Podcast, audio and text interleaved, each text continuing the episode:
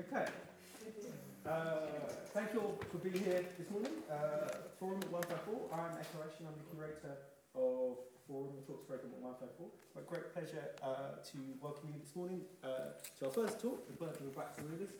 Surrealism. Um, just a couple of things, just so you know, the talk has been recorded and will be available on SoundCloud uh, via 154 site after this.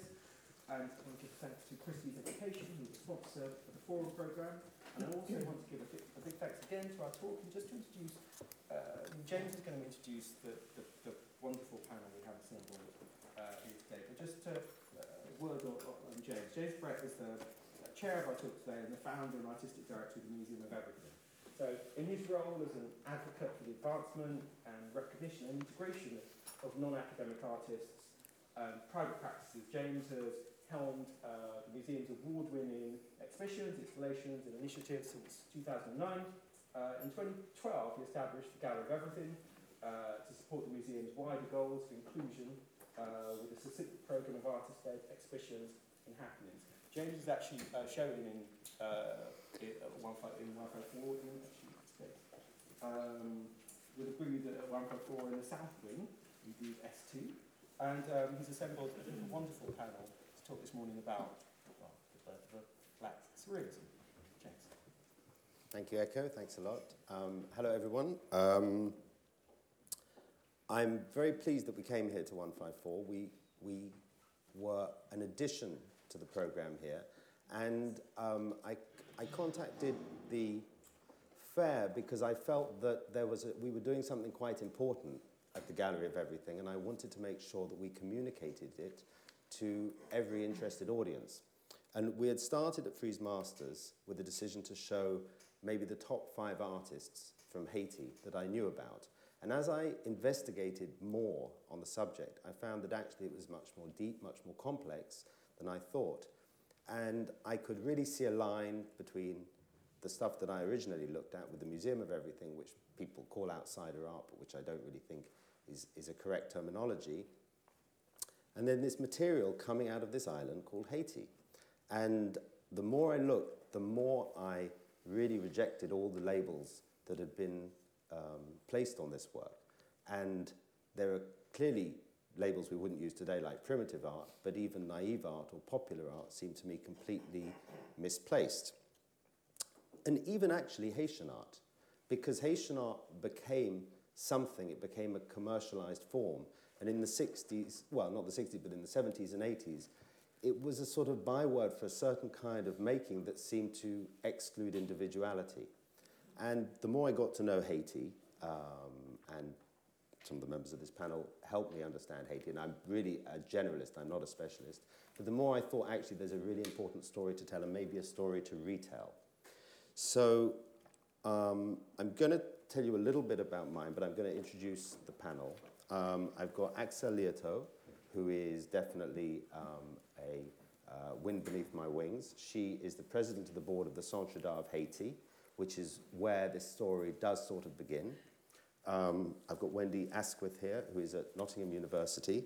Um, Wendy is a cultural historian and got very interested in Haiti um, through her interest in the Harlem Renaissance. Um, Leah Gordon is the wind between my other wings.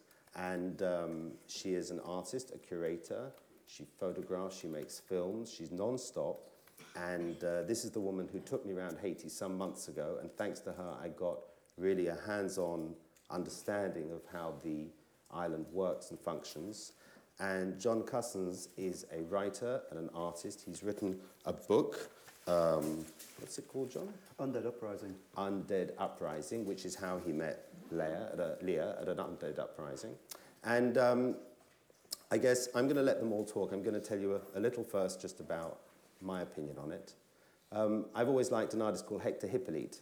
Hector Hippolyte was a Houngan or a voodoo priest who uh, had made some pictures on the outside of a bar, said Ici la Révolution. Sitting in the car, apparently, I might be corrected, um, was Philip Thoby Marcelin, and DeWitt Peters. DeWitt Peters was an American artist and educator who started the d'Art of Haiti. And you'll see things up here about the d'Art of Haiti. And what he was doing, he was bringing together self taught artists from across the island, and he created a hub, a network. And these artists were quite astonishing, and a lot of them hadn't started off as artists, and he fostered their creativity, and I think, I believe, really uh, created a moment. And that moment then reached the outside world, for me, most importantly, through Andre Breton and Wilfredo Lam, who arrived in the island Christmas 1945. Uh, Breton gave a series of speeches that are now infamous on the island. Lam was having a show at the Centre d'Art, and when Breton walked in, he saw Hippolyte's work and said, This will change painting forever. And he then included that work in his groundbreaking show, Surrealism in 1947. And that's actually the cornerstone of the talk today because when I was researching this, and I'm, I should say, bad at history, bad at geography, so this is the wrong subject matter for me.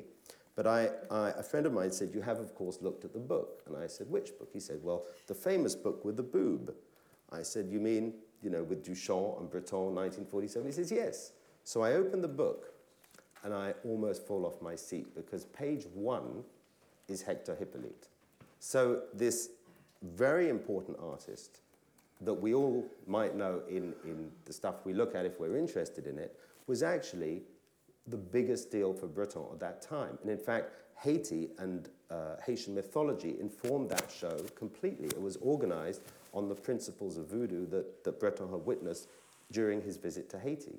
And it seemed to me that that had been completely forgotten.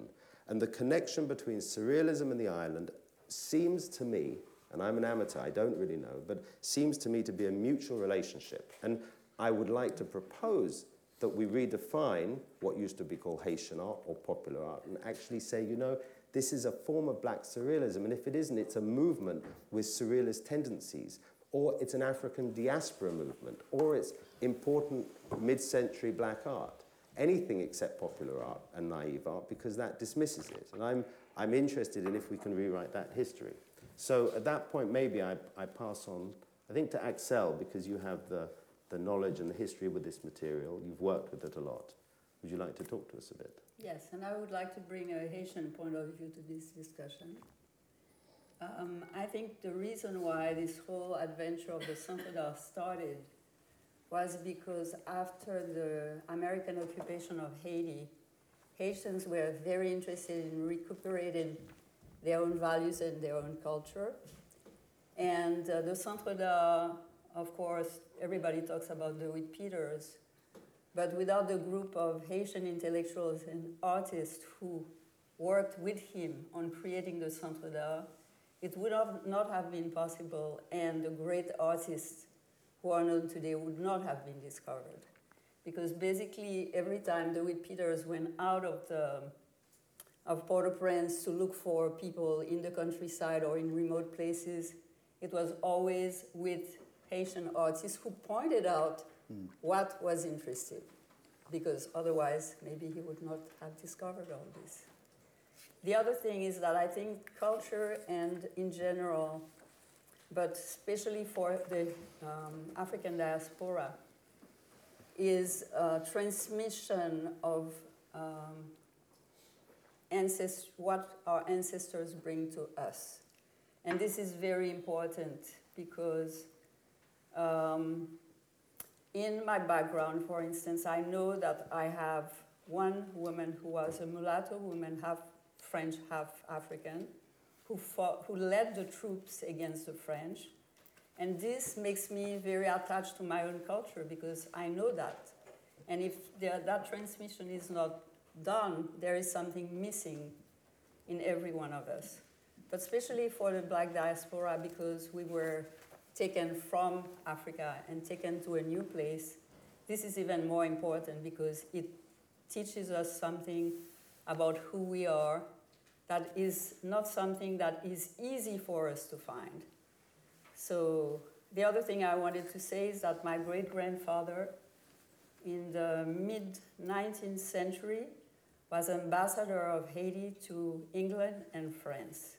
And that's another thing that makes me very happy to be here today because I think he was um, an African man, basically, because his parents were from Africa, and he was ambassador to England in the mid 19th century. That is uh, an interesting little story yeah, no. to add to this. the part about surrealism, I'm not really uh, sure how it's connected, but I know that Haitians are not realists.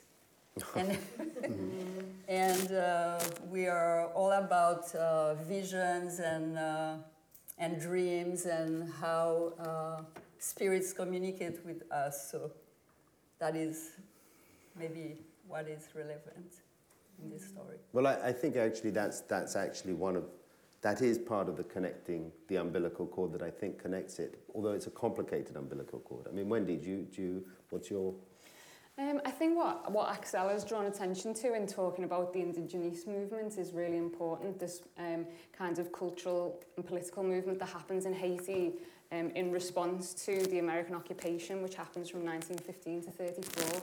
The kind of groundwork that that lays for the creation of the Centre d'Art, which is then able to nurture um, and support um, and recognise this group of artists from lower class, if we want to talk about class backgrounds, who, who wouldn't have had been recognised in that way um, otherwise. That's kind of a key context and something, if we're looking at this period of Haitian art, that's a key context to draw out.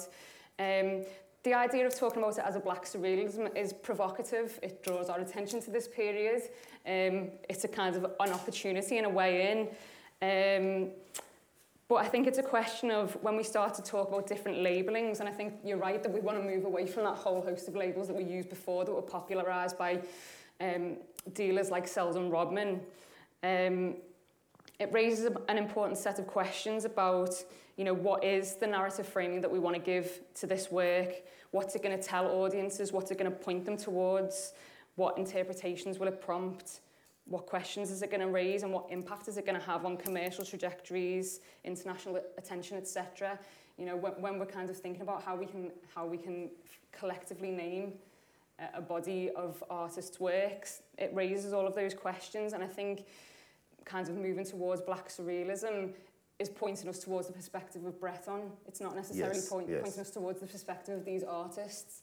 Um, and so there's problematics there about mm -hmm um, where, where the power lies and what the narrative is around these artists' works.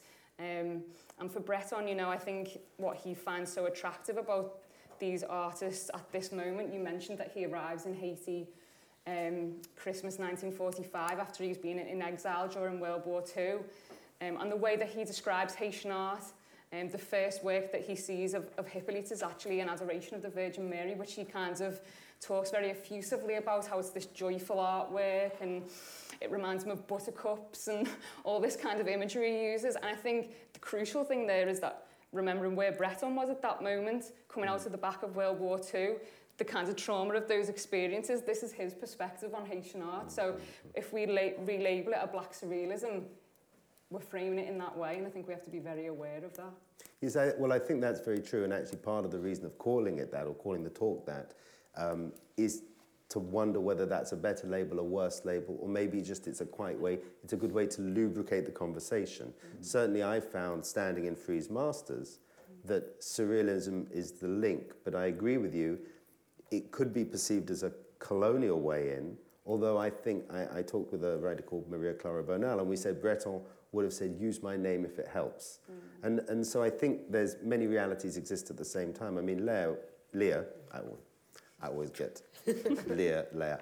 Leah introduced me to a, uh, in Haiti to a, a community of art makers, and it actually really is about not lower class, but social divisions. And so much, the, the vibrant material in Haiti seems to come from the street and not from the high rise. I mean, what was your perspective on Wendy's position? And um, I mean, I think what's always really interested me about Haitian art is something that in a way, I'm finding something I can't find in Britain anymore, which is um, art being, you know, zones of production uh, from the majority class. And, you know, I mean, I did, um, I had a research grant to travel around the Caribbean, and we never ever really kind of found the same thing. These, there's a lot of zones as Axelle, and Axelle has been, you know, one of the, you know, main supporters of all these zones of production. And I, I mean, a lot of the things I was planning to say have already been said, of course, about, you know, the kind of, the, you know, the American invasion and how that kind of, in a way, turned a lot of the sort of art producers to looking at their own sort of peasant culture and realizing the, the richness of this voodoo imaginary.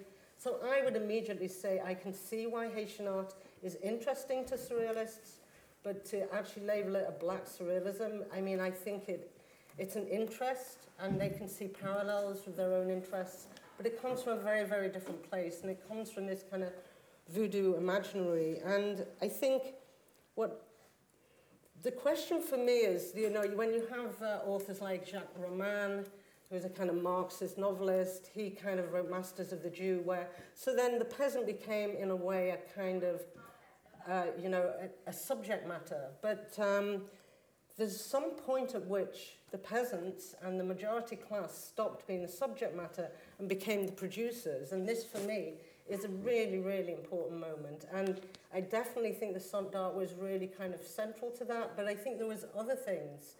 There was um, when Lescot was president, so we're talking about this period of the 40s and 50s. Lescot was president, and he was the president after the the Americans had gone, but he was considered in a way a kind of puppet president, and he kind of he had a huge, like him with the Catholic Church, they, they just kind of let a scourge on sort of voodoo and they were cutting down the sacred trees, they were destroying the temples. Now, if you consider that every voodoo temple is in a way a kind of its own, it's like its own art school. Mm-hmm. You have the plastic arts, you have music, you have dancing, you have drumming, you have singing, you're painting the, the insides, you're creating these sort of sculptural ritual objects. Now, all of a sudden, you have this point at which there's an awful lot of skilled artists, and actually, the places where they worked have been destroyed. And then you have Estime takes power, and then he decides to kind of try to open Haiti up to tourism. So then you've got a market, and so you have this, and then you've got the Centre d'Art, and you have this fantastic sort of coalescence of, of, of happenings, which I think, in a way, sort of take, a, take from this well of sort of the voodoo imaginary and started creating this art, which I, I think was, of course, of great interest to surrealists. Uh, but I don't know if it, I wouldn't say that the impulse itself was a surrealist impulse because surrealism, in a way, I feel was a kind of very European reaction to industrialization, to urbanization, to all the kind of nightmares of the, the beginnings of the 20th century. I don't know. I want to go back to Yeah. something you said. I really think that Haitian culture was created in voodoo temples, and the revolution was fermented and brewed in the Voodoo ceremonies, in the, yeah.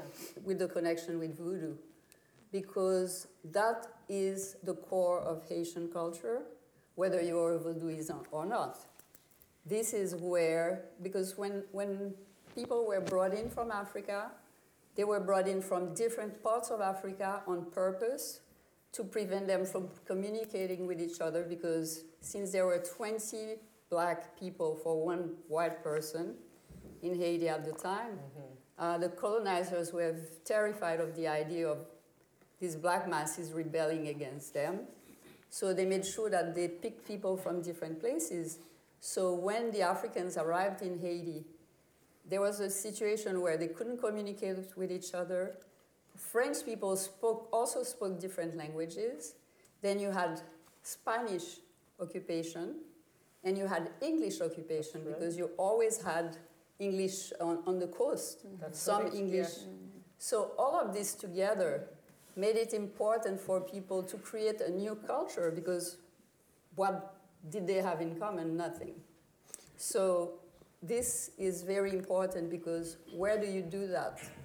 Well, the voodoo temples that did not exist at that time, but there were voodoo communities recreating something, mm-hmm. and they integrated all of this.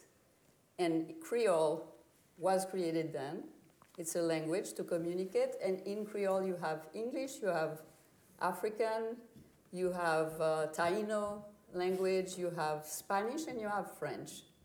So this is all of it together. I think that is what Haitian culture is and where it was created. And to this day, uh, the voodoo communities are extremely important.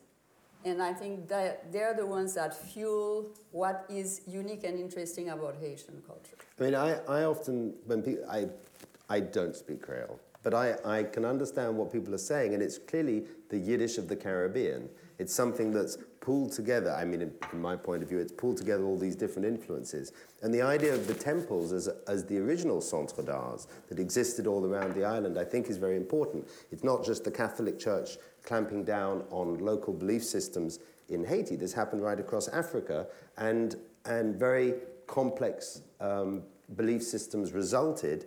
Uh, for example, when the British um, outlawed, uh, I can't remember where it was now, but rit- ritual beliefs, and Mau Mau started. So voodoo, voodoo is, for me, fascinating because of its origin, but clearly it isn't what it's publicly perceived as. So the other thing I, I want to, or not publicly perceived as, but certainly what it came to be known for or perceived in, in popular culture. And I, I want to turn to you, John, on that, mm. but I should also just preface that by saying one of the fascinating discoveries for me was that Hector Hippolyte um, not only was he a Houngan, a sort of priest, but he also did the Veve. And he illustrated the book, uh, which is by Milo Marcelin, who's the brother of Philip Thoby Marcelin, who had co discovered, so to speak, Hippolyte.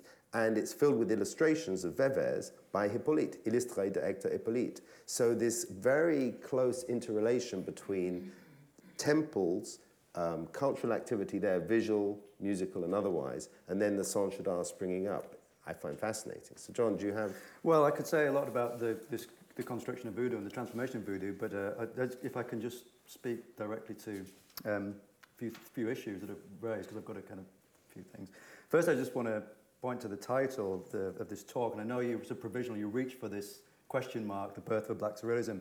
I just want to sort of do a critical art theory 101, which is, which I tell my students, whatever you do, if you're going to use a birth metaphor, make sure that there's some women artists at least involved in the show or that there's some kind of because a show entirely of men. Most of the institutions are organized by men. The art world is still economically dominated by men despite the fact that there's far more representation of women within the institutions of art. There's more women art students but it's always the men etc so birth metaphors are a problem simple art theory stuff. Secondly, in the context of black surrealism and the question of black surrealism, it's, a, it's, a, it's a, an attenuated problem to do with notions of primitivism and race that were around in the 1920s and 30s. And if you think about someone like William Seabrook, who's a bit of a kind of, you know, um, he wrote The Magic Island, you know, people don't like Seabrook, but he, you know, he did introduce, you know, the world to voodoo popular audiences, and he wrote quite importantly about it. But you know, here we talk about Africa as the mother of all mysteries, and there was images of um, uh, Haitians sucking on the breasts of Mother Africa. So there's a lot of birth metaphors and maternal metaphors and umbilicals. I think we've got to be very careful about this kind of language, especially given the context. So that's just one of. But I'm not. Uh, so my, if I was to, you know, name the talk, I'd have called it "Capturing the Soul of Black Haiti" in inverted commas, and uh, maybe so. Um, but. Um, I have a lot to say. I won't say too much, but I, I'm just going to go to the.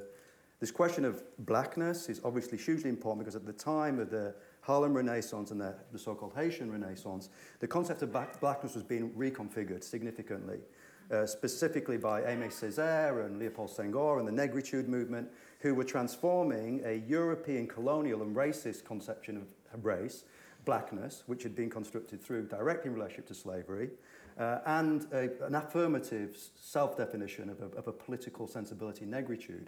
And Haiti is a super important place for that, precisely because after Dessalines declared the republic independent, he said everybody is now black, regardless of their color. So black was a political subjectivity. It was the first announcement of blackness as a political subject, which is why, why Aimé Césaire would call uh, the, Haiti was the place where negritude stood on its two feet for the first time. So what's happening around this question of surrealism and blackness at this time is a, is a negotiation of, of African ancestry. So these are the kind of issues that are at stake here around blackness. And on the one hand, black, they're still negotiating a racist colonial notion of blackness. Voodoo was considered black magic. Uh, it was called, considered magie noire, not, not magie nègre. And this question of the nègre and the noir is sort of important here. And some of the romance of the, of the people at Breton had still to do with these ideas of an African primitivism. It's been called romantic racism. So I don't want to talk too much about that, but I would just say, and I could do the rehearsal why it may or may not be surrealist, but I think you need to contrast the black surrealism of uh, the um, indigenous Haitian artists from the Munandeo, Ondeo. Ondeo, uh, and the cosmopolitan surrealists. So in 1945, uh, Wilfredo Lam, who was one of the key figures who would later talk about his art being his painting was about decolonization, was reclaiming his sense of African identity from Cuba, even though he was mixed race. And this negotiation with an ancestral Africa that artists like Wilfredo Lam were dealing with, and also Aimé Césaire, were dealing with their Africa, the Africanness within. And uh, Achille Mbembe has called this a well of fantasies for both white and black artists in the 1920s and 30s, by which Africa became a kind of fantasy for a kind of primordial sense of the unconscious. And Césaire would say this, that when Césaire went into his unconscious, and he was partly surrealist, not entirely, I mean, he didn't really fully identify. Breton apparently found Return to My Native Land uh, in Martinique on his first trip there. Um, there this accessing the unconscious. So there's already a kind of negotiation of an unconscious Africa within that Césaire and um, Lam were negotiating. But it comes back to this question of class again, and uh, the, that in Haiti, race and class are colour and class are intimately interwoven. And, and, and the cosmopolitan elites were largely uh, Milat, uh, European educated, Paris, you know, uh, Lam had tra- travelled in uh, Spain, was friends with Picasso, he'd fought in the etc., etc. So there was a difference, and, and the show in, in, in Centre of Lam's work in 1945, which André Breton came to, which I think was the first time he came to Haiti, was on the invitation of Pierre Mabille. You had the, the um, uh, primitive artists on the ground floor, and the cosmopolitan moderns Yes. on the top floor. And there was, according to LeGrace Benson, who said that, that there wasn't really that much communication, partly because the modern cosmopolitans were speaking French and the, the locals were speaking Creole. Everybody in Haiti speaks Creole. Uh, I'm talking about the internationals, though. I'm talking about Breton, Lam, Oh. Mabille, the, the international Okay. surrealists that uh, weren't. And even though everybody in Haiti does speak Creole, not everybody chooses to speak Creole in certain circumstances, and French is spoken. I have a little problem with LeGrace's appreciation of these kinds of things because, of course, when the Centre d'Art was founded, it was founded by a group of bourgeois artists and intellectuals and uh, DeWitt Peters. But immediately, what became important at the Centre d'Art were the peasants and the village communities, and these are the artists who became immediately the most important artists of the Centre d'Art. So the story of the ground floor and the top floor really annoys me because it's a detail in this story. And mm. it keeps being brought back when people should realize how revolutionary it was at the time to take people from all over the countryside, the poorest, the people who didn't have a voice, and make them the star of something that was, that was immensely important at the time. Mm-hmm. And the same thing was happening with music because you had Coeur Simidor, who made the voodoo repertoire known by every child in Haiti mm-hmm. because they took these voodoo songs and made them, created a choir Yeah. again, mostly formed by bourgeois people, mm-hmm. singing this repertoire because it is what Haitian culture is. Mm. If you are interested in Haitian culture, no matter what your background is, you can be mistaken and think that the most bourgeois painter in Haiti is the important one. But the reality is that in Haiti, culture is created by the mass. Yeah. And uh, Yeah, I think the point I'm trying to make about that, and it's, it's necessarily, there is a class question and a race question in Haiti, which is inevitable, and it's, uh, it's evident to everybody who goes there, and, you know, so I Yes, just wanted to repeat that. The point of view of somebody, of a foreigner, it's much more evident, and I see this time and time again Mm. when I read even the best books about Haiti. Is a foreigner always sees the color difference between this person and that person, and immediately thinks that it has an importance in the story they're telling. Of course, I'm not saying it does not exist. Mm-hmm. What I'm saying is that, for instance, for me, I never notice the difference if a person is slightly darker or lighter. I never see it. Mm-hmm. I mean, a person from my family might see it. It's a personal thing. Some mm-hmm. people are totally colorblind. But um, it is more evident for somebody from a white country who mm-hmm. comes to Haiti, all these distinctions. than somebody who was raised in Haiti and is used to seeing masses of black people or dark people, Yeah. and that's what they're used to. Yeah. As I, opposed I to bring it up mainly because the politics of race were central to the, the negritude movement, to Césaire. To No, no, I'm not saying and it so- does not and exist. uh, the I'm politics of race in Haiti are very specific. And I think there was a think we romantic should- I- racism on the part of Europeans Well- who went to Haiti and saw the black soul of Haiti in, the, in, in these artists. I, I think I'm going to I'm going to interrupt because I think that's I think they're both valid points, and I think one of the things I feel in Haiti is you know like a Philip K. Dick novel, you know many realities exist. Um, I, I think there's a few points that, that I just want to bring up the simple points because I'm the simplest. Um, um, w- one is that you know the island to the outside. I see a lot. I look at a lot of work from different places. So of course you have the hotbed of the island, and then you have the rest of the world. I can assure you that when you walk around Haiti, nowhere else exists in the world. Uh, uh, it's very clear if you live in Haiti, you're very focused on the island. It's, it's, a, very, it's a very strong identity. Um, the other thing that's interesting is the Centre d'Art story to me echoes other so called outsider art type stories where an individual or a community enable people to look beyond the confines of what they might call art. And I, I do want to support um, Axelle a little bit on that. I think all the political aspects are true. Um, the, the literary community, if we call it that, is clearly existing at the time this is going on, and they're all interrelated. But I, being someone who's object led, um, the materiality, I think, is what leads. And I think the, the brilliance of maybe, I don't know, maybe it's DeWitt Peters, maybe it was only DeWitt Peters after his communication with the artistic community in Haiti, but his, his decision, or the decision, to enable all this making on the island and give it privilege and a platform, and then the things that followed as a result of, of bringing it together and enabling people to create and giving them self-respect as artists.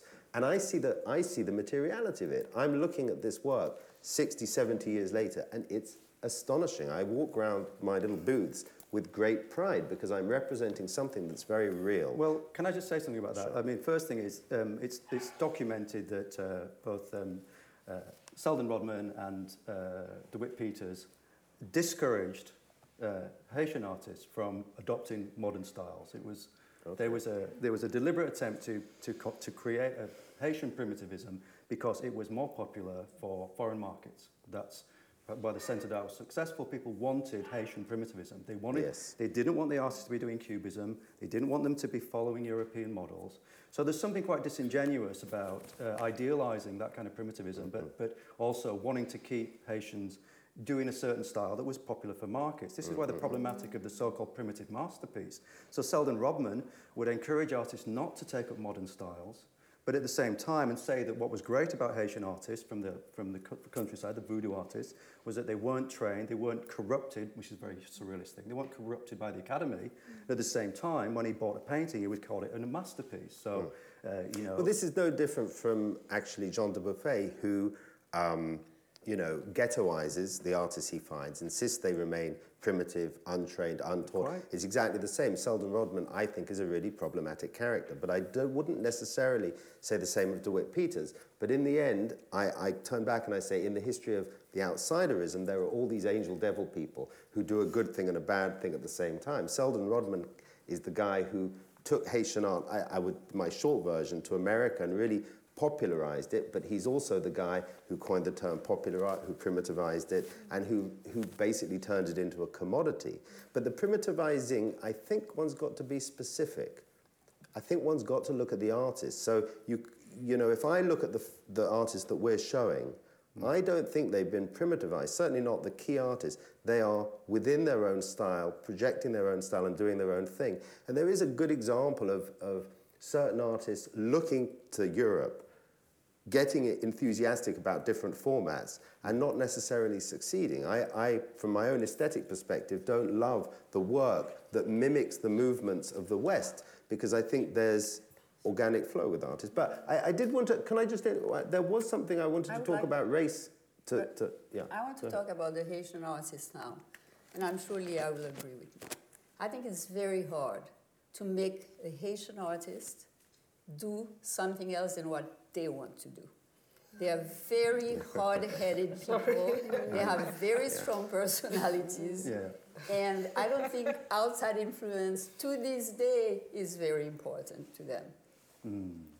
It's, you know. I was talking specifically about the markets and the construction no, of I understand what you're talking about, but I'm saying at the same time, when you look at this and when you Yeah. look at what's being produced today, Yeah, yeah. What you see is very strong personalities of people who do exactly what they want to do, mm. and influence is very unimportant, really. I mean, it mm-hmm. exists. They live in a world where communication exists. They use their phones, they're on the internet, mm. and all of that. But to this day, they have their own vision of what, because Haitian uh, culture is very strong and infused in every one of us Haitians from birth in our environment. This is what we know best. So, and it gives us this strength to really resist because, Well, I mean, you know, artist resistance says it Exactly. all. so I- Haitian culture is about resisting to outside influence, to, uh, to colonialism, to um, you know the American culture invasion of the world, and all of those things. And a lot of times it is used, but it is not really integrated, or maybe it is re re um, imagined. It's not just about though what what the content of the artwork is. I, I think what John's saying about like the transference of practices from and building on what Lou was saying before, from kind of maybe practicing and creating objects that are re- related to um, voodoo practice to a commercial form that can mm -hmm. be mm-hmm. transported, the actual materiality of, of creating work on a canvas. You know, that's something that the, the Centre d'Art with Peters, Rodman, you know, mm. would have encouraged, whether they're encouraging of what course. the actual, what the actual uh, content of the work is, the encouragement to produce a certain form painting. of art yes. is crucial, I think. Mm -hmm. um, and and the, the narrative that they construct around that, you know, Rodman yeah. is yes. um, in charge of this short-lived Haitian Arts Centre, which is a commercial affiliate of the Centre d'Art from 48 to 51 mm -hmm. in mm-hmm. New York City. Yes. And he, he stations that within um, Julius Carlebach's gallery, which is a haunt of Dadaists and Surrealists and feeds into that whole mm -hmm. kind of, you know, um, Haitian art as they Robin would have labelled it as primitive art mm -hmm. um, as a source material for modernists mm -hmm. you know and so when we start talking about black surrealism you're kind of skirting over that dynamic of where where the impetus for labelling in that way is coming from.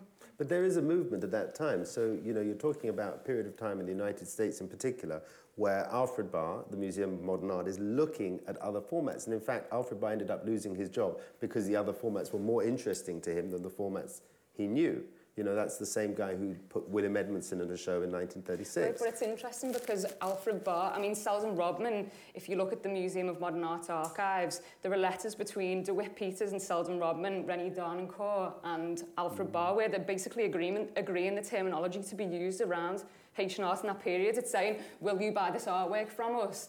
And we'll play it up to the hills for all the publicity we can get. And we're going to call it primitive. We're going to call it popular. Yeah. And Yes. they kind of, you know, corroborate each other, really. It's like... But um, it's interesting. I would say Alfred Barr is, from just my perspective, Alfred Barr is doing that as a benevolent voice who gets it wrong with his labelling, whereas Selden Rodman is clearly an opportunist and using the labelling. I mean, Alfred Barr was interesting because of his commitment. And it's not about colour, it's actually about class. So this issue of class and, and, and other stories that become told in a cultural context, I think are, are part of what this is. But I don't, I don't want to, you know, my, my point of talking about surrealism was more what you know i should just verify it's not to deny any of this um, these stories it's more to say actually there was a point when the person who had really identified a surrealist tendency and the, the, the, a way of looking at the world saw something phenomenal within the material itself. And it's not to say that it denies it its haitianness or its identity anywhere else but that it, it- to, to lift it to have this discussion to be provocative. I mean I- yes. Yeah, I mean, I would just also like to say that within this discussion, it's s- starting to appear that the only art that's ever been created in Haiti was in the 40s. and I do want to say that this has continued, and, and as Axelle, we would, I just curated a show in New York, and it's all contemporary artists. Mm-hmm. And, and talking about, you're saying, like, on an influence, I mean, when I met Artist Resistance, you know, if you think of like people making art where they're considering the market, they're making like 40 foot sculptures, which are probably Yes. twice the size of the houses they live in. Yeah. They're not thinking about how, one, you, how anyone can fit that in the kind of overhead compartment in the aeroplane. so, you know, the market isn't sort of that well considered, um, I think. And I think it just sort of, just going to kind of just bring the, the, the conversation in a way back to the art. I mean, I co-curated a show at Nottingham Contemporary, um, Carrefour, and Alex Farquharson was saying for him he wanted to try and make a case of why Haitian art should be relevant to art, artists now. And he was kind of looking in a way a lot of sort of tropes of post, um, postmodern art, you know, and this, the, the appropriation of, of symbolism. I mean, when uh, slaves, the, the enslaved Africans were brought to Haiti, they were kind of, in a way, made to convert to Catholicism. And so they sort of took the chromolithographs of the saints and then immediately, really, in a way, immediately redefine them as voodoo spirits. And uh, so it's this sort of slippage of symbolic uh, language that, uh, you know, really does link with a lot of sort of contemporary art practice. And, and sort of, you know, the, the total slippage of, of symbol and, and a sort of like a symbolic code. I mean, I, you know, and I've been to a, a voodoo temple where I've seen Bart Simpson on the temple. Now, I mean, you know, whatever kind of symbolic slippage that was, I mean, I never got, got to actually ask why, but, and you know, and I've seen an awful lot of Natasha Kinski's, but I That's great. understand that one. because there's a famous, paint, the famous photograph um, by Avedon of Natasha Kinski naked with a huge python wrapped around Yes. her. And of course, this is the ideal thing for a voodoo priest that wants really good-looking woman on the altar, and it's in the in the end for Dambala, the snake spirit. So this kind of, and also it's the appropriation of popular culture into a different sort of symbolic language, which also for me really relates to sort of. And um, also a lot of existed from the beginning because Yes. that's what people had to do. They came with nothing. So how do you create a culture without appropriating things from other places? And this is why resistance is easy too, because you're used to taking this and making it yours. So it's it's very much a part of what Haitian culture is from the beginning. Yes. It's always been that. And people are not afraid in Haiti of using something that comes from another place. They're not afraid of influence because it really does not exist that much. I'm not saying that it does not exist at all, but in the masses, because they were isolated for a long time also, so they had time to create their own, you know, uh, everything. When I was growing up in Haiti as a child, everything was made in Haiti. Every single thing we used, except maybe for china and glasses and things that we couldn't produce. But every single thing we use in our environment was made in Haiti. So it's, um, you know, we recreated our own country and our own world and our own language and everything else. So foreign influence, to me, I don't. I spent half of my life away from Haiti, and I went back, and I'm very much a product of Haitian culture, even if- though I'm an, also a citizen of the world. But the most important part to me of who I am is my Haitianness and my Haitian culture. I mean, I, so I'm, it's. Uh, I'm interested how that relates. I mean, we're lucky enough to be have, a, have an exhibition here of, of one of the artists, Robert Saint-Brice, who who you know does have this very unusual material. If you see, if you see the work, these spirits that he's painting is also a Houngan, so falls into the cliche. Uh, but I but and and and there are also narratives related to him of he discovered impressionism and then he started to paint. Um, but actually, I was quite interested in what you said about Bart Simpson because I'm wondering how, you know, we're here at the 1-54 and that's the Contemporary African Art Fair. And I did, I saw a link and why I thought that this material was relevant and why I thought that Haiti was relevant to contemporary African making. And actually, Bart Simpson is my way in um, because I, I, I'm old and I was in New York when The Simpsons first appeared on TV. And I remember within a few episodes, you'd walk along Sixth Avenue, and the only t shirt you could buy was Black Bart. And Black Bart became a huge cultural hero. And for like six months, there was like, it was just absolutely adopted by, the, by, by, by New York City. And I, I guess I'm wondering, and I mean, maybe I, I do want to look to you. How does it? How does it? How does this connect? How do we find a line and put Haiti out, take Haiti a bit outside of Haiti and put it within a wider cultural context? John. Well, it's interesting because I would go in the opposite direction and just to counter the Bart, or just as a, as a maybe there's a, you know, as a you know, Counterpart. counterpart would be, you know, the, the, you know, and uh, one of the images that I selected was Obin's portrait of uh, Madame Anténor Firmin. Firmin. I don't know if I pronounce Firmin. Firmin. Firmin. Firmin. Firmin. Firmin. uh, uh, Anténor uh, F-I-R-M-I-N. And, you know, it's important because this question of blackness and the Africanness of Haitian identity, this was something that was already well established within Haitian cultural life by the end of the 19th century. So Anténor Firmin started the first Pan-African meeting, gathering in London in 1902.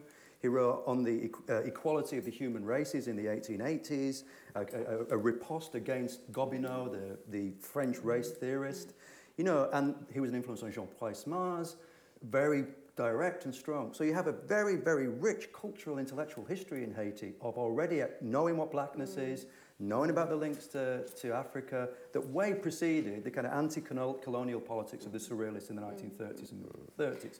So Haiti had its own culture already before the surrealists arrived, a culture of resistance, a history of revolutionary resistance, Yeah. and of course voodoo, which was alive and kicking and put up thriving. S- uh, Simon Bolivar in Jacmel. Yeah. Yeah. And the, the thing that I, I supported him. would want to say to build on that is we can't presume that Haiti isn't already out there, you know, in, in other in other routes and trajectories. Um, I've been doing a study which I'm, I'm going to be publishing in the next couple of years, which is looking at the history of Haiti's presences at World's Fairs mm-hmm. from the 19th century, where Haitian politicians, Haitian cultural professionals are framing what Haiti is about, what the Haitian nation is, what their products are. It's commercial, but it's also to do with Haitian culture and heritage.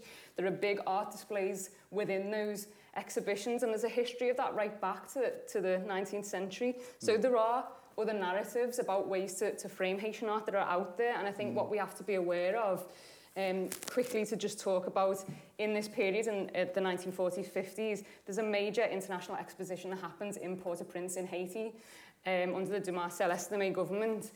Um, and because the popular art of the, the Centre d'Art has already been kind of almost co-opted into these market networks internationally as primitive art, it undercuts its value as a, as a national, nat- national cultural product and Estimé doesn't commission any of That's those right. artists to produce large works for that exposition. He instead commissions some of the artists who've been trained abroad, who, who he perhaps trusts more that they have the training and the skill for whatever reason.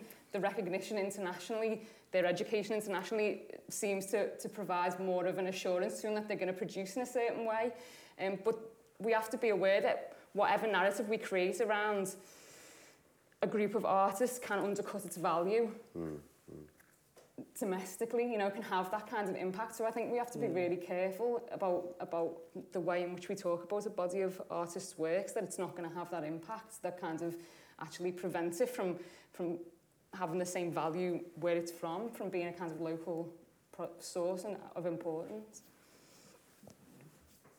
I mean, I think, I think you know, it's, it's tricky because also I'm looking, because I am looking predominantly at the 40s and 50s, and there was a reason why I wanted to stick with that period because I thought it was the least affected by the market. I do think the market had a negative influence, in my personal opinion, on mm. some of the artists who were making, and then the newer artists who came in came in with an eye to the market, and then there was obviously the commercial export. Well. DeWitt Peters and Selden Rodman had to a large extent already selected the artists which were going to be the best representatives of the, Right. of the, of the Haitian masterpieces. Yeah. And they, you know, I'm not to say, you know, and Hippolyte, fantastic mm-hmm, artists. I mean, mm-hmm. no doubt, you know, no question about that. But they, they were very antithetical to the tourist market that emerged very shortly afterwards. By Right. 1953, there were tourist markets Yeah. uh, tourist painting. And at the end of Rodman's book, The Miracle of Haitian Art, he's kind of very concerned because how do you differentiate between the work of the masters who were being copied? And it's one of the, also the great things about Haiti. Someone invents something, it will be copied. Yes. You know, A minute and later. immediately, right? So uh, Liautaud's, you know, um, s- silhouette metal works are, you know, the, you know, they are they were copied very quickly. Yeah, but there's two things. There's There are people with no talent who copy, but there are people who use the same techniques and are influenced or trained by these artists who create their own stuff. So you have two things going on. You have a mass market of products that are not art, that are copies of whatever exists, and that existed way back. And you have people, uh, communities learning from each other, which you've seen going with today, which you saw in Croix-des-Bouquets. Yes. In Croix-des-Bouquets, what happened is that uh, 20 years ago, when I worked with the people there, you still had artists. And even people who were more like craftspeople, they still had some artistic abilities of creating their own work. But then you had organizations, you had craft organizations who came in and uh, focused on the mass market. And the minute I saw that, I knew it would have a terrible impact. And when you go to Croix-des-Bouquets today, there's almost no artists left, except older ones, mm-hmm. because they lived at a time when they were not forced to mass produce these goods. Yeah.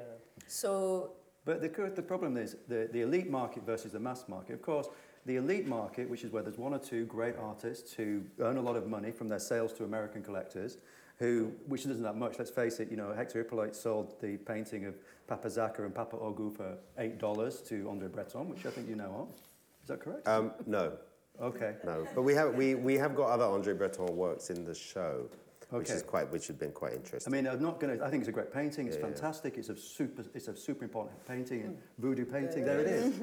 uh, bought by Breton for eight dollars. But at you know, that time, you prob probably could buy a house in Haiti for eight dollars too. Right, quite. But what I'm trying to get at, I suppose, about the mass market and the, and the elite market is, of course, that a few Haitian artists earn a lot of money, or some money from this, and did very well and sent their children to school. But of course, what's, if you see that happening, you go, well, actually, we need to send our kids to school too. And if they're doing it by making these kinds of works, we're going to make those kinds of works too. It's a logical absolutely, consequence absolutely. of a mar- an elite market for a mass market to emerge because people want to sell to live, to survive. I think that's so also the reflective the elite of- market and the mass market feels slightly disingenuous to me in terms of these issues. But it's, it's also the realities of art. I mean, you know, Mm-hmm. in the thick of an art fair, we're discussing this in the middle of art fairs. There's an art fair upstairs. If you don't sell, you haven't had a good fair. You can't just do a fair for exhibiting only. And we're showing works that aren't for sale, and people get the hump. And why are we not, you know, why are we not selling them? Because we're trying to, well, some people don't want to sell. We wanted to make a point. We wanted to communicate the idea to Yeah. people who've no idea who Hippolyte Obin are. Okay. But at the same time, we want to make sure they go to good homes and, and that they're seen and they're not squirreled away by the Haitian art collectors who hid them in their front rooms for however many years because there's a history to write. So I think all the complexities, they're fascinating because they're real, they're problems to chew on. Mm-hmm. And the issue of the mass market versus the minor market versus commercialism versus, you know, I wouldn't call people the master artists, but people who are really astonishing makers with individual stories to tell. That's, that's the thing that, for me, is the most important. Like any of the work here at the fair, you know, you'll walk into someone's stand and you'll go, that's incredible, and that will draw you in, and you want to know about that maker. And I, I always return to that point because I think that's safer for me. It's easier for me because then I don't have to tread on the difficult ground. But also, I think it's the one which leads the way in the end because all the narratives come through. If we can get, look, if I, if I can persuade, I'm going to be really frank, if I can persuade Tate to acquire a work by a Haitian artist of this period, that's a major step forward. But That- I mean, that- MoMA in New York does already have. Sorry?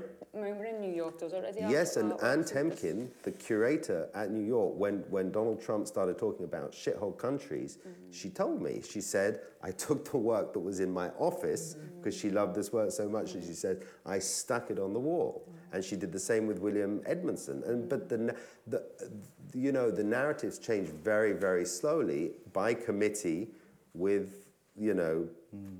It's, it's, a, it's a very slow ship. So the, the, you know, there's also the other point I think maybe is relevant is, is you know, if one's going to be an advocate for the material, how do you contain all this complexity, which really is, mm-hmm.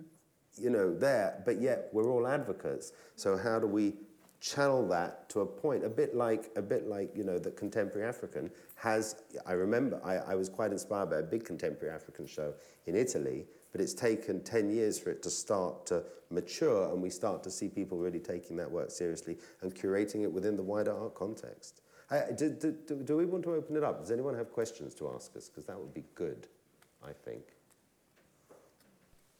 Nobody has questions. It usually takes, it usually takes a while for people to... Yeah. I, I, I'm We, we can wait. I mean, maybe if. Oh, has anybody got a question? Because I was going to just fill in a bit of time otherwise. oh, there we go. Well, I mean, this, I'm doing that really irritating. There's a microphone just coming. I'm actually, yeah, I'm doing that really irritating thing of sort of not asking a question but saying something. A comment. Yeah, Yeah. You can put a, que- exactly. you, you can put a ask you question mark at the end, like I did. Exactly. I will do. Um, yeah, no, basically with the Bart Simpson thing, um, I think, as you say, you see, you saw the Natasha Kinski images of her um, maybe as a representation of Dambala, and then you see um, Darth Vader as well, I think, quite a lot as um, Baron Samedi. And I would have thought that somebody like Bart Simpson would just be a translation of kind of the trickster god or the crossroads god. So, That's true, yes. yeah, I mean, you see it an awful lot. and I No, that's it's not really- true, but it's a, it's a good uh, Yeah. analogy. Yeah, no, so, so just saying, you know, I, I I love that. I think that's such an incredibly modern thing that voodoo's always done. Um, you know, it's just, as you say, just taking those elements and always refreshing them. In fact, um, I think it was in 1993, there was a voodoo ceremony in King's Cross where they had like a whole... It's where we met. This is Oh, where really? we met. Oh, I was I was organising it, Oh, and that's how me and John actually know Oh, each other. He fantastic. was Well, I, I'm ashamed to say I wasn't there for the sort of full nine hours or something that it was. So you went. I got there in the evening, um, and, uh, and, and I was really, really struck. They had those amazing um, uh, kind of images of uh, Zuli, Freda Dahomey, as Princess Di. Lady Di. Lady As Di. Lady Di, like that was just Fantastic, amazing, fantastic. really, really great. And, and again, it was just so incredibly playful because I'd, I'd, I'd grown up sort of seeing things like um, Divine Horsemen, and, and you sort of even then dated in the past. And then when you see you're coming to a ceremony and it's absolutely of the moment, it's just absolutely wonderful. Mm, mm, mm. So that was my question. That's how long our friendship has been since, since that point. Oh, I have it, so. Well, I, um, it's a simple question. Um, we haven't talked at all about um, Haitian artists outside of Haiti and their contribution to this discussion. I'm thinking about people like Edouard Duval in Miami and, yeah. Well, well, I, I, I, we can talk about Edouard Duval-Carrié because, in fact, he, when Leah and I were in Haiti, he was our co-pilot, and, and the two of them worked together on this um, show we co-curated Works. the show that's on in New York at the moment. So, I mean, I think Edouard is a, a fantastic advocate for Haitian art, and also in a way that the, his practice relates to a lot of the things I was saying. The symbolism he kind of looks to, um, cultural roots and voodoo. Yes, and appropriates everything. That's right. is- mm. And he also Yeah. disrupts histories, which I think is another thing that Haitian art does, is that to, to disrupt a historical narrative. You know, in a way, Haitian art is asking a lot of questions about who actually, who generates history and who mm-hmm. generates historical mm-hmm. narratives. Absolutely. And I find in my, I spent a lot of years photographing Carnival in Jacmel. There's a sense that I, well, this is just my feeling that Haitians, this is what I feel that we've lost in Britain, is the fact that you can own your own history and you can retell it in whatever way you want, in whatever symbolic language and has, as inaccurately as you want. And, um, and on the streets, so it's on the walls, on the streets. And I certainly think Edouard does that as well. He disrupts narratives. And, uh, and I think it's a very important thing that in some ways Haitian art often seems to me is a continual retelling of a revolutionary mm. history. Mm-hmm. And it's telling it and telling it and again and again in many, many different ways. And I think that's maybe something that we haven't mentioned. I, I think it's, it's a bit ir- i- irreverent mm. in Yeah. the sense that there's no respect for history or the past, or because we, we didn't have, after the revolution, I think we didn't have great rulers or people that we could look up to, but not too many. Mhm. So I think uh, people are free to uh, be revolutionary in their everyday life. You know, not successfully against the big powers, but in small ways, in Yes. and in creation for sure. I think there's a lot of resistance and uh, and irreverence in the way people work. And certainly with Carnival, I mean, you know, the Carnival in Jacmel is a million miles away from Rio. I mean, there's like, well, it's probably changing a little bit now. and It's becoming It a bit more sequined up. Um, but, you know, it's the, the costumes are like the most affecting but the cheapest. But I also think this relates to the revolution and something you said earlier, which is Haiti was fighting Napoleon and, and you know, the French forces they had to be fairly scary on a really low budget. And, uh, Yeah. and I think they've continued. and, I- you know, I can still see that in Carnival and Jacmel, and you can still see that with a lot of the art, You which know, is... if I can say something yes. about Carnival in Jacmel, I knew Carnival in Jacmel when there was no money given to the people, Yes. and it was the best. Exactly. And nowadays, what is killing it a little bit is the fact that the government is giving money, but they're always giving money the day before. Oh, yeah. So hmm. people are expecting the money, but they have no hmm. time to create something wonderful. Hmm. And before they were doing it for themselves. They were not doing it for the president who was coming to the official opening of mm-hmm. Carnival or anything like that because they were not coming. So it was a more um, uh, grassroots thing, and it Oh, was I absolutely wonderful. I mean, Well, is the, believe it. is the elephant in the room of your question um, Basquiat? because, because, because certainly he's, you know, of any artist of Haitian descent, he's clearly the most successful in our time. I mean, he's one of the most successful artists. I mean, I, I didn't intend to speak about it, but I, I know the person who was his dealer at the end of his life. And I can't persuade him that Hippolyte or any of the other artists are relevant to him. And he's a, he's a guy who looks at work from this period and looks at sort of folk art and things. I mean, does, does, does, is Basquiat relevant to this conversation? Yeah, I think so, but I think it raises a very interesting and complex problem around blackness again and, and African ancestry and uh, Haitian ancestry and the diaspora, which is the Duval-Carrié. And, you know, at what point does the connection to an African ancest- ancestry and, you know, a kind of, um, you know, because when the Africa within was first kind of thought through in the 20s and 30s, there was an Africa within everybody. I mean, you could be white, like Michel Leiris writes Phantom Africa, and he's exploring the Africa within. But then there's a kind of question, is the Africa within an ancestral Africa within, or is it a symbolic Africa within? So this question of blackness, Africanness, and, you know, who can be seen to be part of that, that network of influence, and certainly Basquiat is. In fact, there's been the book that Jana, uh, uh, Jana's just written about uh, the Gattu's Resistance is named after the Basquiat painting Riding with Death. Uh, and she, Jana Evans Braziel, makes a very direct c- connection between uh, Basquiat and these Haitian traditions.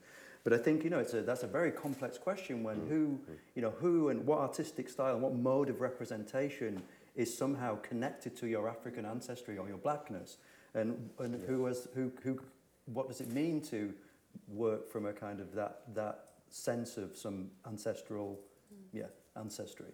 Something else that's important to say in talking about diaspora artists like Edouard Duval-Carrié is that they're not only artists, they, as you've kind of just said, they also often become curators and kind of uh, a kind of different gateway into other ways to, to, to frame Haitian art and to think about Haitian art. And it's an important role that, that diaspora artists take up in lots of places, right? In Paris, in Miami, in Montreal, and different kinds of spaces. So there's another role that, that Haitian diaspora artists take up in this kind of circuit. And also Haitian artists, I mean, I think in a way, uh, I mean, in the Caribbean itself, I mean, the, the kind of cultural visual arts ecology is kind of small. So very often you do find in most of the countries that I visited that the artists have to become the kind of cultural organisers and producers as well mm-hmm. on every level. Mm-hmm. So It's uh, something that you see across the Caribbean, right? It's mirrored in the Mario Anglophone. Benjamin is definitely mm-hmm. an artist and a curator. Barbara Prézeau. Yeah. So, Yes. you know, this is certainly not, uh, you know, this is not a unique thing. I think it's also a fact that, in a way, a lack of institutions forces artists to have to kind of create their own institutional platforms. And, and Barbara Prézeau has the kind of Africa America um, kind of network that you that you set up so that there's kind of a pointing us towards different ways to think about it. it doesn't have to go via Europe necessarily how we think about this art. Mhm. I have this microphone. Um, and I guess what I have also is a partial question, a partial statement. Um, and I am not an art expert at all, but I have been in and out of Haiti for 37 years and have been buying art continually. Um, and so I guess the question part is this first generation, or what we're calling the first generation, or this generation in the 40s and 50s, which some people call masters, and, and I kind of do too as a shorthand, um, again, because I'm not a professional. What do you see when you get to the next generation? So I started going to Haiti in the early 1980s, right? And there was a next generation that mm. kind of came through in the mm. 70s and 80s, and that's when I started mm. collecting. Do they fit into this discourse that you have about? well, all of this. I mean, it's been very, very complex. I don't want to recharacterize it. You know, and, and then the third generation, right? We're moving along. Is it a continuum? Is it a break? What are the influences? Um, and then the other thing I was going to say, just as a comment, getting back to the Bart Simpson and Natasha Kinski and things, which is that the discussion has been very, very serious. And I think one of the joys that I get out of Haitian art is how witty it is and how clever. And it doesn't just sit on a tableau and sit on the wall, it's on a bus, it's on a tap tap blaring music, it is, um, you know, on the side of a building. And that art, which I guess maybe professionals call vernacular, I don't know, um, I think is, is, is almost as important, or maybe as important. And I spend a lot of time over the years taking people to Haiti and convincing people who may not have thought of going to Haiti that maybe that would be an interesting thing to do. And and it, most of them really like it, and only one or two have run away screaming because nobody has a neutral reaction. I have to maybe put it that way. But that that convincing is saying, look, it is a culture that is all encompassing. That it's not just going into the Centre d'Art or MUPANAH Yeah. and looking at the classics on the walls. It envelops you the minute you step off the airplane, right? That band is still in the airport after all these years. Um, and, and, and, and it feeds on itself in that way. And I wonder if that relates to the themes that you're talking about as well. You can speak with our expertise, Axelle will probably know. Well, I think Axelle should really talk about, certainly Saint Soleil Saint Soleil is a kind of important Yes, I think uh, what happens is that, first of all, Haiti was isolated from the rest of the world for a long time, but also parts of Haiti were isolated from each other. So mm. different things developed in different areas. It's a culture that's very much alive and individual. I don't know what the word is in English. It expresses individuality, but also mm. groups of individuals in a mm-hmm. context. Mm-hmm. And that's why it continues to exist, because if you look at the reality of Haiti today, it is extremely difficult. It is the poorest of the poorest, and people still manage to produce mm-hmm. art and mm. produce music and produce poetry, and, and it's a country mostly literate, and we have we had 15 literary prizes, major literary Yeah. prizes in the last 15 years. So mm. there is all of that going on. I think what keeps us alive is our culture, and it's everywhere, like you say. It's in everyday objects. It's in uh, you know the environment and the sounds that we hear, and and the smells that we smell, and the food that we eat. So it is all of that, and that's why going to Haiti is a wonderful experience because until you go, you can see this and it's wonderful, but you don't have a relationship to what it is. So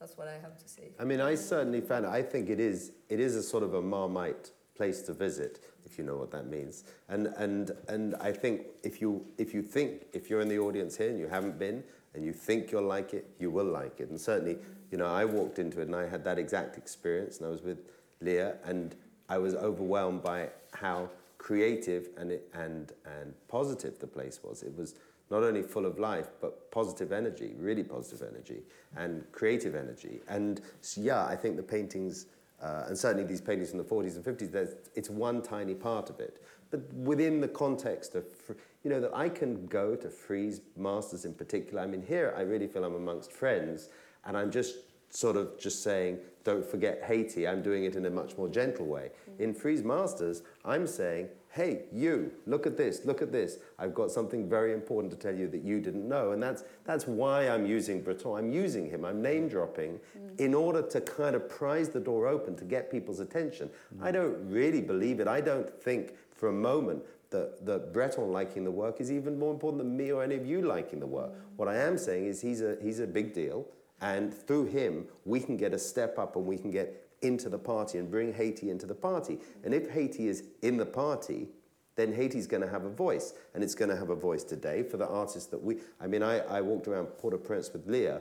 It's crazy. There's like an artist, a few people, another artist. He's teaching a couple of kids. The kids are doing. My favorite picture of the, the came from those kids with the mum giving birth, uh, which, which is quite a common theme, on Christmas Day, the baby's being held up and it's got the Santa Claus hat on it. You know, it's like, it's alive, and it's alive from a very young age. It's, it's very um, inspiring. So I, I walked away really with much more confidence for this project. But unless, it, it's quite tough, you know, I, I say by the same count, you know, I've been busy trying to do press. I've been lucky with some people, so like Colin at the Telegraph wrote a really nice piece. It's a right-wing paper, but he wrote a very sympathetic piece about the materiality. The woman at the FT decided not to call me. So what did she write about? Earthquakes and naive artists. So it's, it's all about where you come from, and, and do I mind? No, because it's in the FT, and in the end, the headline wasn't bad. So it's a sort of by any means necessary situation whereby we want Haiti in the conversation. We're already advocates, but I do agree with you. It's really important that it's contemporized, and I, I think, you know, you know, I mean, you three know, you four know, much better than me about that. Yeah, I think, I mean, Leah Pro can speak more for artist resistance, but it's clear that the artist resistance, they are aware of the traditions of Haitian art that have preceded them. And there are techniques and methods used, and Pierre, Pierre Barra, or the, the doll, yeah. the sequin, the flags. Mm-hmm. Um, so the Saint Soleil style, the, all these, the, the Liautaud cutout, everybody is using those techniques. They're, they're, they're part of the, vernac- the, the art I think vernacular. there's an urge to, to express ourselves in Haiti that really exists within the culture. I think there's a market and some people are trying to make a living with it. Mm. But I think everybody expresses themselves in one form or another. It's very part very much a part of who we are. And Dany Laferrière told a story that I think is fantastic about he goes to a woman's house and he sees paintings on the wall and he says, you know, who, where did you buy this? And she said, well, I didn't have money to buy, so I made them all myself. She's not a painter. but she wanted Perfect. to have art in her house and she didn't have money, so she made all. Great. And this yeah. is something that, you know, exists in Haiti. I mean, everywhere you see people making things.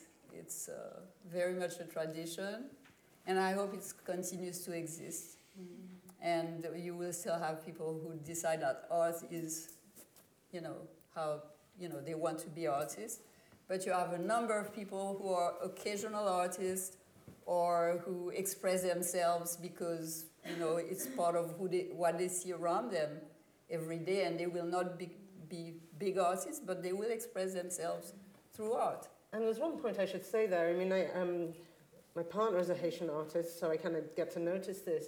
Is that you know, you, you certainly don't get this in Britain you know, people in the airport that know him go, ah, artisla. Mm-hmm. It's like, uh, so it's basically as if you're a doctor or an agronomist. Exactly. It's yeah. artisla. So There's a, it's, it's, it's, people are recognized yeah, for their value. He is recognized yeah. as his value as a creator of art. Mm-hmm. And, you know, you certainly don't get, well, I don't get that one. that could be another reason.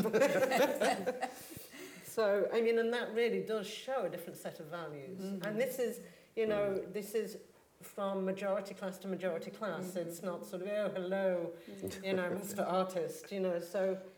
I think there's an importance, I, can't remember who said it earlier, about the importance of Haitian art as well as a history teller. Mm. a teller of alternative histories, just narratives of history. You know, as a historian writing about Haiti, um, I kind of feel loath to say this, but it's kind of the most vivid way the Haitian history is told. I think if you if you look at the art, it's almost better than going to the books. You know, you get a whole different set of narratives really vividly told. Um, you know, in so many different voices. And I- Totally, because uh, there's two things that make that important. Is that it's an oral tradition Yes. From the beginnings. That's the way it was transmitted. So it's uh, much easier to communicate with image than it is any other way. Of course, radio played a big role in, in speech, but but uh, images were and still are, you know, an immediate thing, very Yeah. powerful, Mm. immediate way of Well, I, I can certainly say it, uh, like, uh, again, at Frieze, because I spent more of my time there, I would say a lot of the uh, visitors to Frieze now know that Haiti is not Tahiti. So, you know, the paintings have really helped me communicate this, you know, very important point. Um, um, are, there, are, there any other, are there any other questions or thoughts? Yes. Yeah, I wanted to ask about the. Oh, thank you. The question of women. I mean, I think Leah and Wendy just mentioned a couple of women artists, but are there women artists making work in Haiti? Are they represented? Um, yeah. You both can talk. There, there are women artists. Uh, Haiti went through phases. Um, I saw it in my lifetime where women expressed themselves much more freely. I think we're back now to a time where male domination is very much felt in Haiti. Uh, it has to do with the type of government we have too, also. But I think um, where I've seen women express themselves more in Haiti in the arts is in voodoo uh, transmission, where they were mm. always considered equal. There were a lot of women priestesses, and voodoo flags, for instance, is one of the mediums where women are very much, you know, expressing themselves.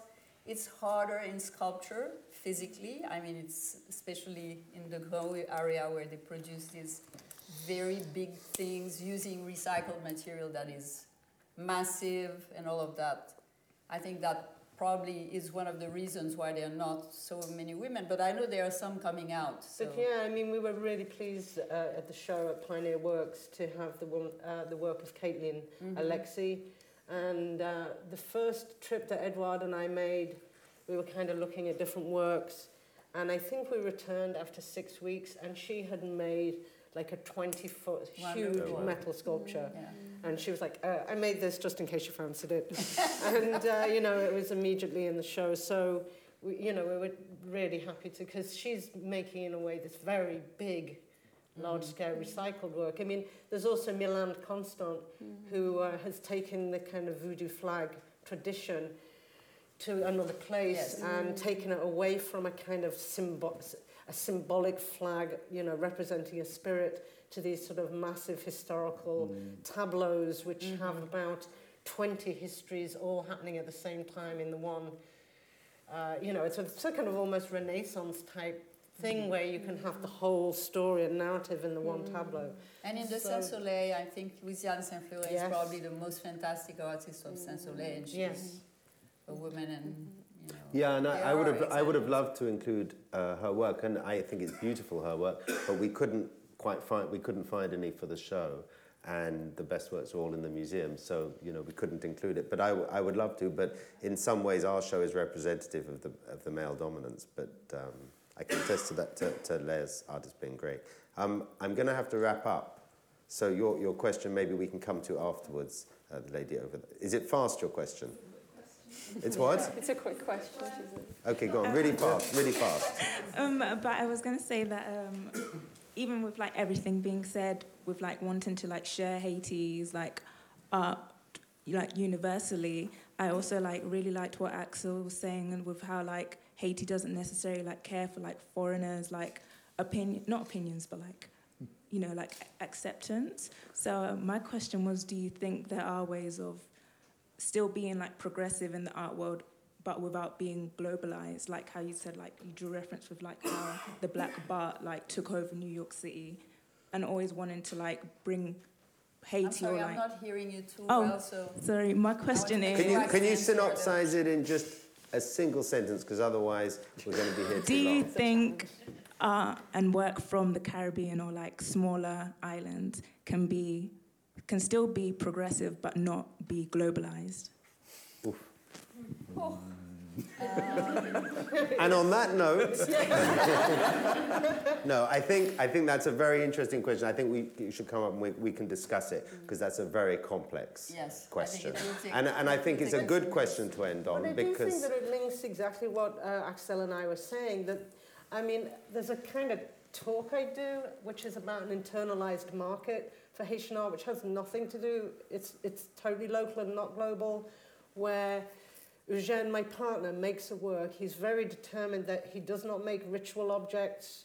He, he, he's influenced and inspired by his culture, but they're not ritual objects. But then they're bought by Akiki Baka, do you know him? Emperor Sanson. Mm-hmm. He's the emperor of the Bizango societies. Mm-hmm. Mm-hmm. And then he places that on an altar, and then that becomes something else. So there is an internal circular um, market which mm. does have nothing to do with the global. Mm. So, yes. I It's think- about who you're trying to get recognition from, right? Or, mm-hmm. you know, it won't necessarily change the narrative. So then, you know, next time you have an art, we, we might have the same narrative again of let's think about Hector Hippolyte and how do we have a different, but, mm-hmm. you know, there are internal narratives that are different Yes. that are kind of Philippe Jonot, who you have a collection of, mm. uh, who's a fantastic painter and you know really great artist, but also he used to get like hired by Silver Joseph to mm-hmm. paint the interiors of his. Yes, his there is temples. But I, I guess, look, I'm going to say, you know, next year maybe we can bring some of these artists here. So I'm gonna, I'm Can gonna. I just say something about Yeah, progressive? I think the other thing is very importantly, we have to Very rethink tough. progressivism. I think the idea of a progressive artist, I think that was already kind of tr- challenged by precisely negritude, black surrealism, what's been called polycentric universalism of modernity. It kind of, that progressive narrative has been transformed, and Haiti has a very important role to play in thinking, unthinking progressive narratives of art, in a way, and alternative narratives of progress. So there may be something there that was a different model of how art might be thought outside of that modernist paradigm, which was the progressivist, you know, super progressivist. Very good. I, I, I appreciate you saying that. I'm now going to take you, John, wherever I go. I have something to say you're coming with. I, I, I, I, I, you're, you're very eloquent on that point. Look, I want to thank my panelists. I want to thank John, Leah, Wendy, Axelle. I want to thank all of you. Um, thanks for coming. Thanks for listening. I want to thank Ekow, and I want to thank the fair. Um, if you want to visit Haiti, you will like it. If you think you will like it, you will love it. Um, if you're free at six o'clock at my gallery on Chilton Street, we've got lots of alcohol, lots of food, and maybe a band, but I think it might be closed down, so come early. And that's on Chilton Street, opposite the firehouse. So thank you all, thank you all, thank you all.